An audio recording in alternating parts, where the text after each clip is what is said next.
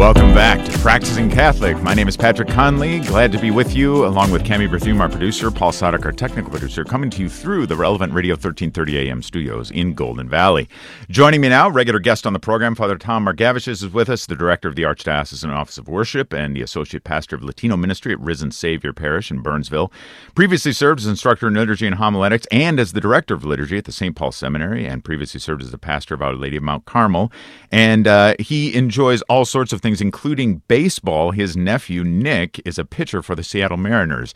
Well, Father, we had uh, our first guest, Ryan O'Hara, um, actually beat an NBA player in a three point shooting contest, and now you've got a nephew who's a pitcher, a professional baseball pitcher. Is that right? Yeah, that's right. Although I don't think I would hold a candle trying to pitch or hit against. yeah, fair enough. Fair enough. Uh, yeah, I pitched uh, I pitched a ball in front of a gun once, and I think it came up at 40 miles an hour, and I had just thrown it as hard as I could. So, um, yeah. You know, I did not... play college baseball at Youngstown State University. Did you years ago? But it didn't go any further than that. Okay, all right. Well, you would you would pitch circles around me then, if that's a thing, if that's how you say mm. that. Yeah. Well, thank you again for being on the program with us again today. Always a pleasure to have you on the You're show. Welcome. Thank you. Um, yeah, we're we're talking about the the kind of the wrap up of the Christmas season, specifically with the baptism of the Lord. Um, any particular reason why we celebrate Christmas up until the baptism of the Lord? Well, um, the liturgy uh, is not so much the uh, repeating of historical events as much as it is the immersion into the mystery of Christ. Mm. So uh, it, it, it's it's not like you know anniversary dates on a calendar. It's more like what does this mean for the people of faith, and how can we best appropriate that? And insofar as the riches of Jesus Christ are beyond any of our com- you know capacity uh, to receive in their fullness, the church spreads out reflections on the mysteries of Christ over several uh, uh, weeks, uh, several different liturgical events, so that sure. we don't get overwhelmed with uh, the, the, grandeur to which we're all invited. You know. Mm-hmm. Mm-hmm. All right. Well, fair enough. And uh, with the celebration, I think, well. Um, I guess what I would say is that uh, the the baptism of the Lord can really be kind of I, I, it's it's mysterious, certainly as you mentioned, the mystery of Christ, but it's it's also kind of mystifying. Why would someone, a divine person, namely Jesus, uh, why would he choose to be baptized? What's going on there, Father? Yes, it's a, a beautiful thing. The church has reflected on this all the way since the beginning. And the three Gospels, Matthew, Mark, and Luke, who each mention it, have a different way of presenting the baptism of Jesus to emphasize it differently. And it's even in Matthew's Gospel where before they go into the water, John the Baptist even protests, I should be baptized by you, and yet you mm. come to me. And Jesus responds to this is necessary to fulfill all righteousness. When we think of baptism, we inevitably will interpret that term through the lens of what we understand it to be for us today, which sure. is the washing away of our sins. Mm-hmm. And we stumble because we know Christ never sinned. Why would he do baptism? Uh, that's not the only way to understand what is going on in the sacrament. Uh, it's a fuller immersion into the life of God itself. And Jesus, in his humanness, wanted to be fully immersed in that way as well the fathers of the church, all the way back to Saint Ignatius of Antioch, you know, right around the year 110 AD, uh, mm-hmm. he had a wonderful insight. It's not so much that Jesus goes in the water in order for himself to be sanctified, he goes into the water to sanctify the water hmm. so that it can become the source of holiness for us. So Jesus, in his humanness, certainly immersed himself in the fullness of our experience in every way except sin. And it's in that full immersion into life that he then has the opportunity to turn it on its head, as it were, to say, uh, uh, the idea of life in Christ is to come into me. Now baptism is immersion into me. It's not so much a moral thing as much as it is a moment of grace. Uh, it certainly has moral implications. We should live worthy of the baptism we have received. But the most important thing is not how we live after our baptism. The most important thing is to receive the grace of Jesus Christ himself, to be immersed in Christ, as Paul talks about in Romans.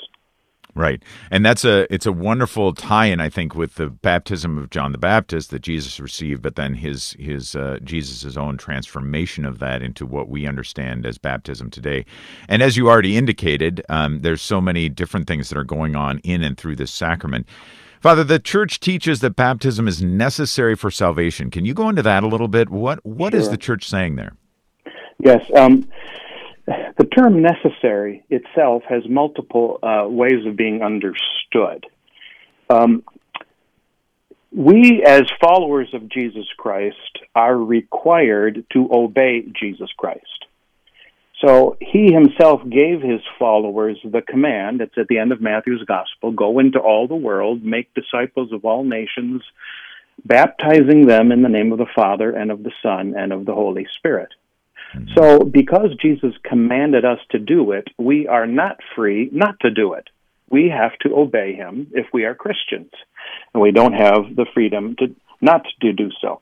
There are further uh, indications in the Gospel of John where Jesus tells Nicodemus in the third chapter, unless one is born of water and the Holy Spirit, one cannot enter the kingdom of heaven.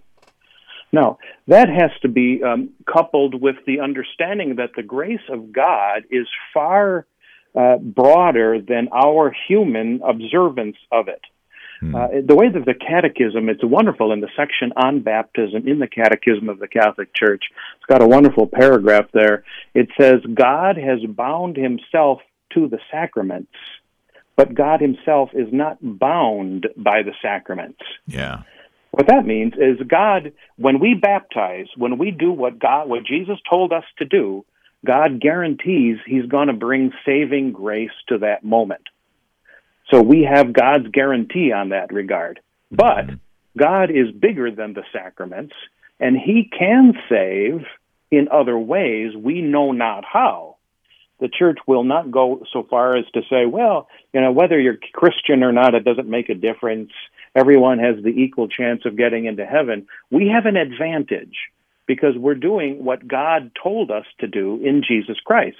Jesus said, do this, and we're not free to disobey him. Might God save somebody who is not baptized? He might. He, I, I imagine God is that kind of merciful God. He, he's not limited to the sacraments. But we are not free not to baptize because to do so then would put us in disobedience of the one whom we say we obey. That makes sense to me. Yeah, great. Thank you for that. Mm-hmm. Um, I was doing a little reflection, particularly on this same thing on baptism of the Lord at, at the top of the show, and uh, one of the things that I was talking about specifically was that. Um, baptism uh, this is from st paul in romans 6 talks about being being buried with christ in in his death through baptism yeah, and that sort yeah. of thing can you reflect a little bit that uh, from you know just so i'm not uh, i'm leading people astray here father can you take a moment just to reflect on that a little bit too Yes, it's a it's a beautiful image. Um, you know, there are many ways. The liturgy uses water, and, and even before Christianity, the Jews were using natural items within created world to um, be vehicles whereby not only do they express their belief in God, but their confidence in God working through these items for their sakes. Water is one such gift. What does water mean in a natural sense? Certainly, we need it in order to survive, to drink, to replenish our bodily tissues. Uh, we also use it for bathing. Uh, we also use it for uh, uh recreation. Uh, and St. Thomas Aquinas in the Summa said there are many significations, different meanings for water. But one of them is when someone goes underwater when someone is fully immersed mm-hmm. and doesn't come out, it looks it's drowning. It symbolizes death. To be buried underwater is looking like being buried in the ground. Mm-hmm. So Paul uses that image if you are buried with Christ in baptism, if you are plunged underwater, as it were, then uh, just as Christ rose from the ground, he came out of the tomb. So when Christians rise out of the baptismal waters, they have the participation by grace in Christ's own resurrection. Even though bodily it's not completed in us now, spiritually it's already anticipated. Mm-hmm. So Paul understands the Christ's own death and burial as a baptism of sorts. Sure. Uh, And Jesus himself in the gospel says, I have a baptism by which I will be baptized, Oh, and yeah. how great is my agony until it is completed. He's talking about his own death. Right. So even Jesus himself uses the imagery of baptism uh, metaphorically about death, and the church has taken that up for us too. Wonderful. Well, and I know that. Uh, so I converted to Catholicism out of a Protestant background, and uh, I know, although I was never of this ilk, there are plenty, plenty of our Protestant brothers and sisters who are a little bit uh, um, wary, if not completely opposed, to the idea of um, of baptism not being by full immersion. But um, just uh, maybe just a little bit more, Father, from you about that, and why or why or how the Church doesn't do full immersion, or at least not often. Yes. Um, well, actually, uh, the documents uh, of the church, including the order for baptism itself, uh, recommends baptism by immersion as the first listed option. Nice. But the church doesn't require that. Uh, to require immersion would be then to focus attention a little bit too much on what we are doing uh, rather than what the meaning of what it is that God is doing. So uh, it's it's true that baptism, in its Greek meaning, baptizo, means to immerse, but they used that word in other ways, such as to sprinkle or to wash. So in the Gospel of uh, Mark, for example, when it talks about there are many other traditions that the Jews do, such as the washing of cups and jugs and kettles, you know, that word wash in that passage in Mark, Mark is the, word, the Greek word baptize. Does that mean that the Jews were in dunking their cups and kegs and pa- uh, all underwater? Not necessarily. It might be just like washing in their sink, pouring water over. So the word baptize itself, even in its Greek usage, doesn't need to imply immersion, although that is the fullest expression, the fullest visual representation of it. So the church understood over the course of time that merely pouring the water was adequate to signify that which it intends.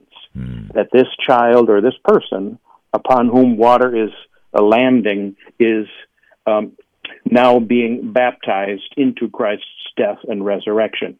That being said, the church in her current legislation indicates that it is not sufficient just to sprinkle water upon someone for baptism.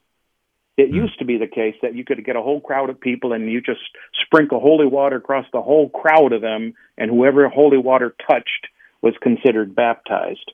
Uh, the church doesn't recommend that as an option today. Yeah. Water must be poured on each individual uh, uh, one at a time. Oh, okay. That's great insight, and man, that just opens up a whole new realm that we could talk about. But unfortunately, we've reached the end of our time, Father. Quick, Wow, uh, quickly quick. from you. We just had we just had a, another priest on, but uh, we I'm not opposed to getting multiple blessings. Would you be Mm-hmm. willing to share your blessing with us too, Father? Sure. How about this? I'll give the final blessing from the rite of baptism for all those who are present so that we may walk in the baptismal promises that we've all made. That'd be great. Brothers and sisters, we commend you to the mercies and grace of the God, our Almighty Father, of His only begotten Son, and of the Holy Spirit. May He guard your life so that, walking in the light of faith, you may come to the good things that are promised, and we together with you. And may Almighty God bless you all, the Father and the Son and the Holy Spirit. Amen. Father Tom Margevicius, thank you so much for joining us, Father. We'll Thank talk you, again Patrick. soon. God Yeah. bless you and good health to you and your listeners. Thank you. Thank you so much. All right, we're going to head into our final break. When we come back, as always, Paul is with me to talk through some upcoming events and ways to grow your faith, to practice your faith. Stay with us.